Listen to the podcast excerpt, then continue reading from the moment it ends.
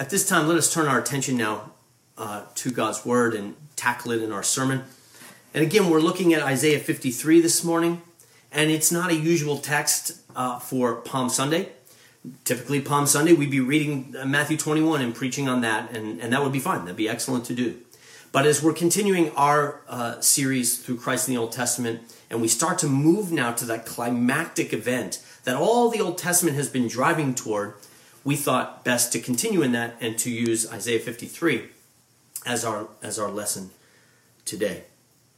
Well, let's make the link to Palm Sunday. What is Palm Sunday? What's happening on Palm Sunday? Well, on Palm Sunday, Jesus is now making, he knows that his hour has come, and he has now set his mind and his eye toward Jerusalem like a flint. And he knows right where he's going. And as he comes in, he's fulfilling scripture on the way and calling the disciples to go get the donkey to fulfill that prophecy in Zechariah chapter 9. And as he comes in, there's great praise. Palm Sunday, this movement of Jesus into Jerusalem is often referred to as the triumphal entry. And it is triumphal. It's the king coming in victory. It's the king now ascending to his throne. It's the approach of the King of Kings, even Jesus Christ. So it's a triumphal day, to be sure, and hence the praises and the, the palm branches and the hosanna to God in the highest. But as we think about Palm Sunday today, we ought to, at the same time, give a note of caution. Right? To, to be careful, to reflect now on what kind of king we think is entering Jerusalem. Yes, he's the King of Kings, but what kind of king is he? Yes, he is coming in victory. But what does victory look like? Yes, he's ascending to a throne. And yes, to the reception of a crown. But what does the crown look like? What does the throne look like? What kind of throne are we talking about here? These are the little questions that we have to have as we approach Palm Sunday and this triumphal entry. It's triumphant, but it's not triumphalism.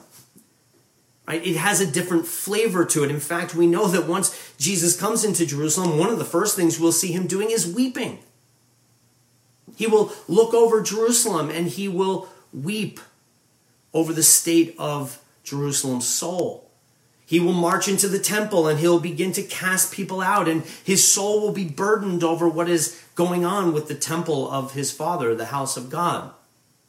So, again, it just has a flavor that doesn't say triumphalism. So, yes, it's a triumphal entry. Yes, it's a glorious day of celebration, but we need to strike that little note to remind ourselves wait, what kind of victory? What kind of king? What kind of triumph? What kind of throne?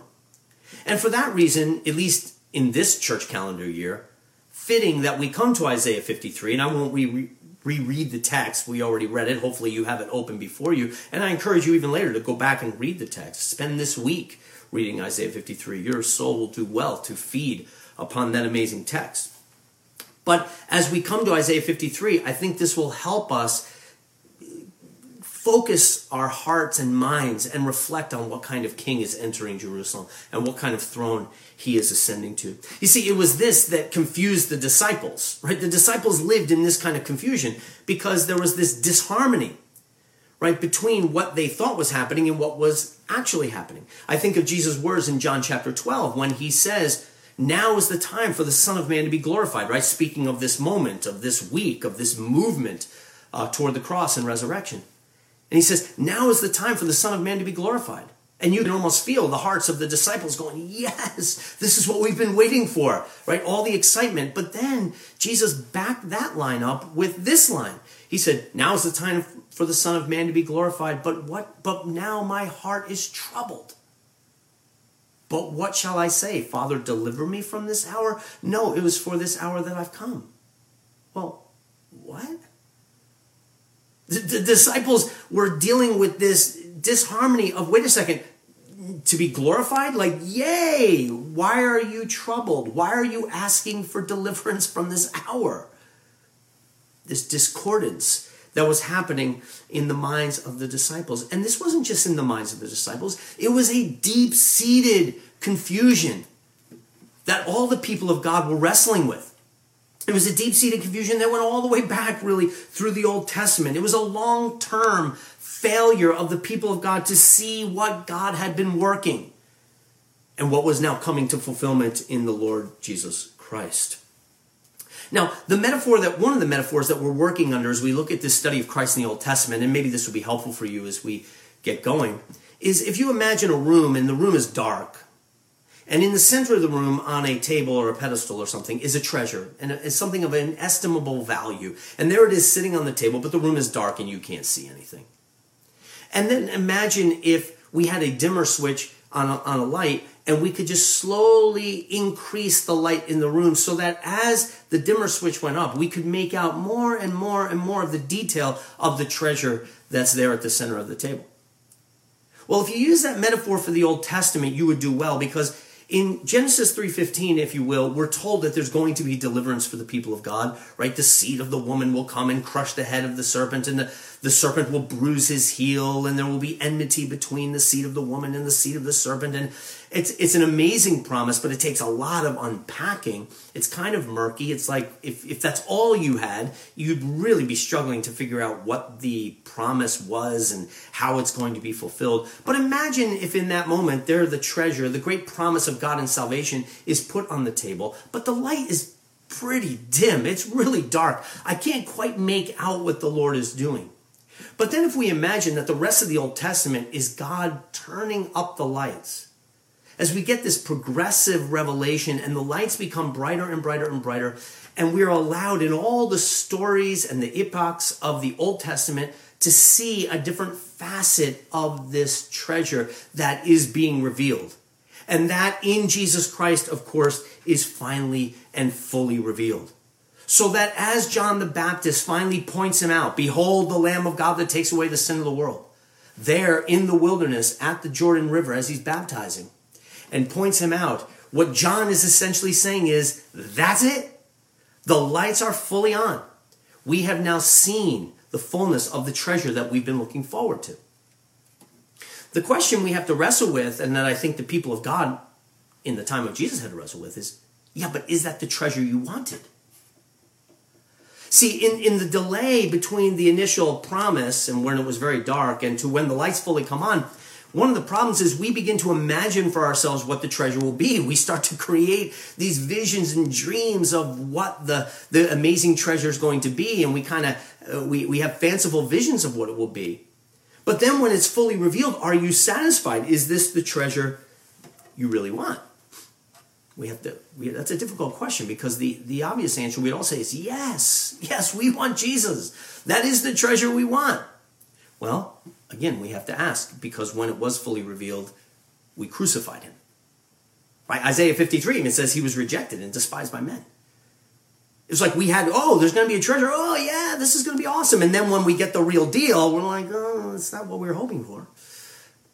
Well, that's what we got to reckon with. And I think Isaiah 53 helps us here, even as we come into Palm Sunday. So that while we can be our hearts exalted on the one hand in joy and praise over the victory of our King, we understand what victory looks like. And that's really important for us in the midst of our crisis right now. Because Paul says to you and to me, have this mind in you, which was also in Christ Jesus. Well, Jesus knew what victory looked like. And Jesus says, My soul is troubled. Jesus is sweating drops of blood in the Garden of Gethsemane. And yet, through that, he is highly exalted and given the name above every name. And if we're to have in us the mind of Christ, then we better reckon with what victory looks like and what, what the, the crown looks like and what the throne looks like as we go. Okay, so the light is coming on and the treasure on the table is being revealed. Well, what's being revealed? Well, in some sense, we've been studying, and you can go back, I guess, to Affirmation's website and listen to some of the prior sermons as we think about how the revelation of Christ has been expanding and how becoming more and more clear. But when we get to Isaiah 53, it's as if the lights are almost fully on. I mean, the only question we're left to wrestle with is okay, who is this person? But wow, there's not a lot left to know. The lights can't get much brighter until John the Baptist says, okay, that's the guy. The lights are pretty bright on Isaiah 53. And hence the initial question, if you remember, do you, do you remember in Isaiah 53? Who has believed our report? Right? The question that Isaiah 53 sets out, it's almost like here is the portrait, and we're going to look at that portrait in a second. Here's the portrait of the treasure. Here's the portrait of your Savior. now, who has believed what has been said to you? who has been tracking with us so that when you look at this, you say, Yes, yes, this is what my soul has been longing for. Who has believed our report? Who's been tracking here? Well, what's the portrait of the treasure that we get in this familiar text in Isaiah 53? Again, initially it's kind of underwhelming, isn't it? Just I, I'll kind of just list out some things and you can look at them in, in your Bible. First, he's a root out of dry ground. That's a root out of a wilderness land where, there, where there's nothing, no water. Is not a very promising thing, right? It's a tender shoot that springs up out of dry ground. And again, just from human appearance, just by looking at it, doesn't look like it's got a real future. Doesn't look like it's a great prospect. But here Isaiah is saying, Were you tracking with us? Were you prepared to see a root out of dry ground? Were you prepared for this kind of treasure?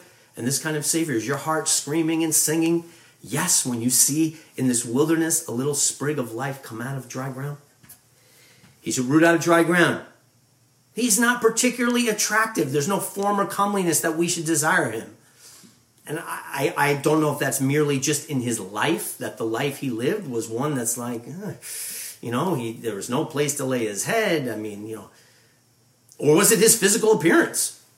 That there was nothing he, he did not have that kind of initiative that charisma that so often uh, we look for. I, I, often wondered when we get this portrait whether you would want him as your pastor. Not that i have form and comeliness and charisma you know but the, but the question is like would you want jesus as your pastor? He's a root out of dry ground. He's not particularly attractive. He's a man of sorrows. He's acquainted with grief. So there's a certain heaviness that is there with him He's despised. He's rejected. And then finally, to bring put a bow on it, he's stricken, smitten, and bruised by God. Okay, here's our portrait of our treasure. And again, is this the treasure you're longing for? Is this the treasure you're hoping for? No, I know the textbook answer. I know the answer is yes. And I know you're all feeling very good about yourselves right now because you're saying, yeah, I got that right because I said, yes, this is the treasure I'm looking for. But again, I just want to encourage you to be careful and really to be self doubting. Like, pull back that, yes, that's exactly what I'm looking for because we know that when this treasure fully appeared, they nailed him to a cross and not just a couple guys, right? It was the point of Jew and Gentile collaborating on this was the way of saying it's the whole world. The whole world has collaborated to crucify him. This is the treasure you're giving us? No, no, no. So I know what we want to say. We want to say, yes, we would have been different. We would have been there with him at the cross. But I guess I just want to encourage you to doubt yourself a little bit when it comes to this and to humble ourselves before the Lord and to acknowledge that's even when we confess our sins. Part of what we're confessing is our hearts are drawn to other treasures. And we want to, we're praying, Lord, by your Spirit, would you tune our hearts to find our satisfaction in Him? That's really what, what we want. Okay, so I want to consider in the time I have left two things about this. One, the source of his sorrow. He's a man of sorrows. That's what I titled the sermon today man of sorrow. So, what's the source of the sorrow? And secondly, what is the fruit of the sorrow? So, let's think briefly about the source of the sorrow. Why is he a man of sorrows? Well, the first thing I want to say is this is not just because it's just who he is, it's a personality trait. You and I know men and women of sorrows, right? They're the Eeyores of the world. They just tend to be melancholy souls. They tend to always, you know, see the glass half empty. We know people like that. Is that what Isaiah is saying? Hey, get ready because the guy's coming. He's going to be a little bit of a downer. Uh, he's a little bit of an Eeyore. He's going to be a man of sorrows, you know, melancholy soul. Uh, is that what Isaiah is saying? No, of course, of course not. The, the, the issue with Jesus is not a lack of serotonin right? With Jesus, this is not a personality trait, it's a calling. Don't forget who we're talking about here. We're talking about joy incarnate.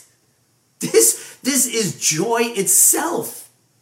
This is the second person of the Trinity who has abided in eternal, everlasting, and immutable joy. That's who he is.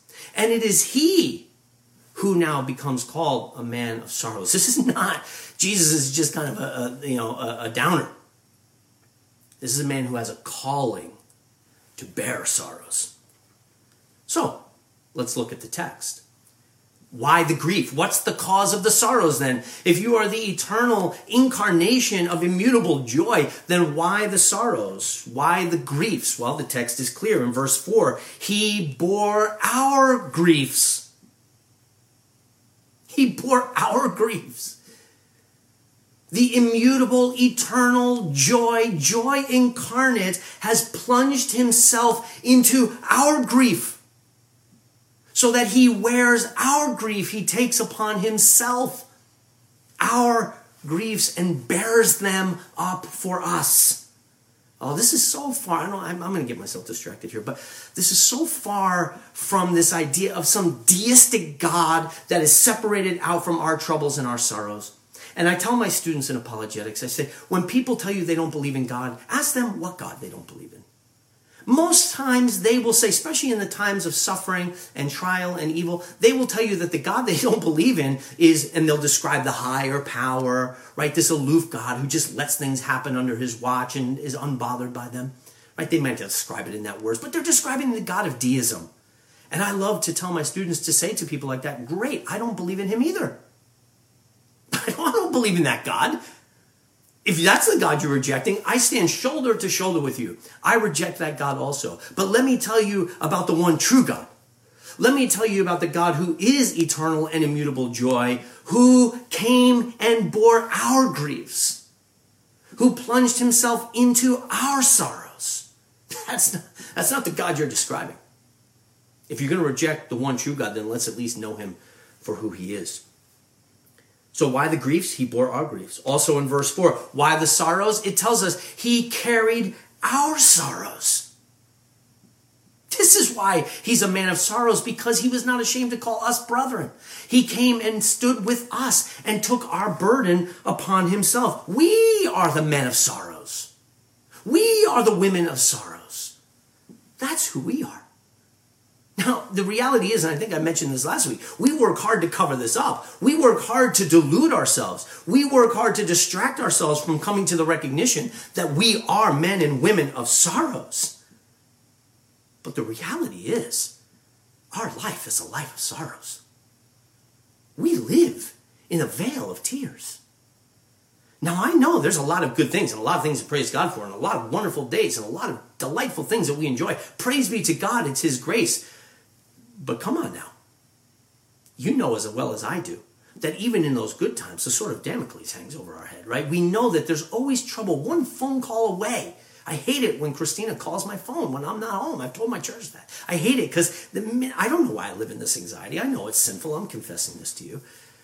But I see Christina's number when I'm out. and I'm like, oh no.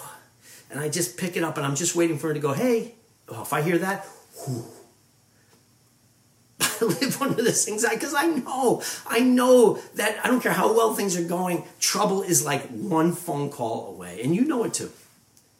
We live under the sorrow and we work hard to delude ourselves. Now, I believe, again, I don't want to turn every sermon into a corona sermon, but let's face it, it's a time when if we can't relate it to this, then is the faith relatable? But I want to encourage you that this is actually one of the opportunities that coronavirus does present us. And that is, this presents us with the opportunity to come to grips with the cursed nature of this age we live in. It, it's an opportunity for us to come to grips with the fact that we are men and women of sorrows, that we live in a vale of tears. I mean, I wish this thing would go away now too, but it's not. And and what this is doing by God's grace, even I think, is allowing us to linger here. It's giving us time. Lord knows we have time to reckon with this reality. And I think, and I know this is hard to say, but one of the dangers of deliverance from this thing, which we know is coming at some point, but one of the dangers that we need to be on guard for in deliverance from coronavirus is a return to delusion. I find myself even saying things, you know what I love about Americans, man, we're problem solvers. We're not going to stand by and let this, we're going to figure it out. We're going to come up with this. We're going to come up with solutions. We're going to build ventilators. We're going to do whatever. Like, I keep going to that. And I know in my own heart, one of the dangers of coming out of the anxiety and the angst of all of this is a return to the delusion the delusion of we got this. we got this. Maybe we can survive this. And I don't just mean corona, I mean life. It's a real danger. And if you doubt it, well, just look at Israel. They were the pattern, right? I mean, how many times did they get into trouble and they cried out, recognizing their complete helplessness? Oh, God, help us. There's nothing we can do against these enemies. And the Lord, in His grace, was stirred to act for them. And once He delivered them, what happened? Go read the book of Judges. It's the theme of the book. The minute they're delivered, what do they do? They return to the gods of the other nations. And we read these stories sitting on our high horses with judgment like these pathetic people but you know, or I know about myself, I can already feel, I can already feel the relief I'm going to have when this corona thing is done. And I know the danger of my heart to return to my delusions. It's the pattern in the Bible. And those people in the Bible are there for our examples. They're no different than we are. Human beings fallen and sinful. Very easy to fall into a foxhole faith. We are the men and women of sorrows. And he came to bear ours and to remove them for us. And that's why in the book of Revelation, those who have sat through my Revelation class know that one of my favorite images in Revelation is the fact that on that day, on that final day, he will come and not share a good laugh with us, though I'm sure we will laugh in glory, but he will wipe away every tear. Right? But why? Because he became the man of sorrows. He bore our sorrows so that he could wipe away all our tears. Now, I know I'm going long here. I'm sorry. See, what, this is what happens when I can't see the faces of the people. The faces of the people are there. I, they're going, "Come on, Bill." So I'm, I'm sorry, but let me let me go on. Isaiah goes on and helps us here. He goes on a little bit more on why the sorrows, and I think this is really important because as he goes on, it guards us from mere sentimentality. See, it's not just that he comes and deals with all our sadnesses though it is that, but it's something much, much deeper than that, right? And Isaiah goes on avoiding this sentimentality, saying that what he really comes to deliver us from by bearing our sorrows is to deliver us from the source of the sorrows. It's not just that God doesn't want us to be sad, it's that God comes to deliver us from the source of the sorrow and the source of the grief, which is our sin.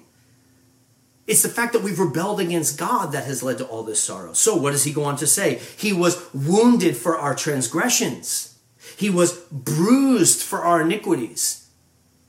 Affirmation Church, who's been through this series, think, make the connection here. I won't go on about Genesis 3:15. He was bruised for our iniquities. Can you hear Isaiah linking all the way back to Genesis 3:15? He will crush the head of the serpent and his heel will be bruised. He was wounded for our transgressions. He was bruised for our iniquities. He endured chastisement for our peace. He bore stripes, and the stripes he bore were, the, of course, the lashes of judgment. He bore stripes so that we could be healed. He had the iniquity of us all placed on him. See, this, this keeps us from mere sentimentality. It's not just about getting rid of our sadnesses and our fears. It's coming to deal with the source of these things, namely our sin. He didn't just come to deal with the symptoms of the disease. He came to deal with the disease itself. And the disease that causes us to be men and women of sorrows is our sin. And he came to deal with that. For we, the sinners, are the men and women of sorrows, right? What does Isaiah say here in the text? All we like sheep have gone astray. This is what we confess in our confession of sin. This is why he became a man of sorrows. Because who are we? We're the sheep. And what did we do as sheep? All we like sheep went astray. We cared about, we went our own way, it says. This is the nature of man and our sin. We, like sheep, are self interested wanderers away from God. We didn't want to be in his flock. We're the prodigal son, right? That want the dad's money. I want his goodies. I want all the stuff that God the Father gives his people. I want that and I want to be out of here. See you later. I want your money, dad, but I don't want you. That's our nature. We're like sheep. We wander away. We don't want the father. We don't want the shepherd. And where do we wander to? Straight to the slaughterhouse. The prodigal son goes into the city, enjoys it for a little while, but then ends up in utter poverty in the pig pen.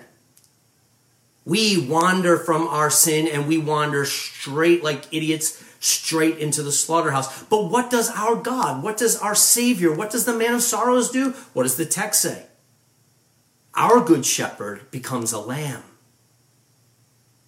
And like a lamb led to the slaughter, right? He went. Like a lamb before it shears is silent, so he went, not raising his voice. You know what your God did? Do you know what your good shepherd did? Your good shepherd became a lamb so that he could stand in your place and walk straight into the slaughterhouse in your place so that you could be freed and brought back into the pen, into the Father's house, and have a party thrown for you. That's what we receive because the man of sorrows, the infinite joy, joy incarnate, became a lamb, became a man of sorrows, became acquainted with grief, bore your iniquities, bore your transgressions, bore the stripes that your transgressions deserved, walked into the slaughterhouse for you, was stricken, smitten, and afflicted, bruised by God, crushed, so that you could live. That is the good news of the gospel. This is what our treasure is. This is the brightness and the fullness of the treasure. May it be the treasure that we want and that we long for, because I will tell you this it's the treasure that our soul needs. The source of the sorrow is our sorrow. Now, finally, and I won't linger here because it's really next week's sermon. What is the fruit of the sorrows? Well, of course, we know the fruit of the sorrows is glorious, glorious success. We'll touch on that next week. But just so as not to leave you hanging, the text tells us, right? Gives us a little preview, if you will. It says, He will see the fruit of His work and be satisfied. That is, just as God created and in creation saw His work and said, Ah, it is good, so also here. Jesus Christ will see the fruit of His hands and he will say, It is very good. He will see, he will have his work fulfilled, and he, the will of the Father, will prosper in his hand. Jesus Christ will be seated in the heavens with all authority in heaven and earth at the right hand of the Father. Right? This is the good news of the gospel. Think about the word we read from Philippians chapter 2. He humbled himself, becoming faithful and obedient as a servant, even to the point of death on the cross. And therefore, God highly exalted him and gave him the name above every name. Now, Paul says, Have this mind in you, which was also in Christ Jesus. Brothers and sisters, let us celebrate this week as we come into Holy Week. Let us celebrate the victory of our Lord Jesus Christ, but let us do it with sobriety. Because as we come into this week, we will not only celebrate his great work, but we'll have to come to grips with our sin because it's our sin that drove him to the cross. But let us not linger there. Let us deal with it, but not be overcome with grief, for your grief has been borne by Christ. And he, the one who bore your sorrows and who bore your grief, is even now raised from the dead and seated at the right hand of the Father, having and bearing all authority in heaven and earth, and being utterly and completely satisfied in the work that he has accomplished for you and for me. This is the good news of the gospel. May this week be a week in which we remember and celebrate the man of sorrows, for he bore your sorrows, brothers and sisters. Praise be to God. Amen.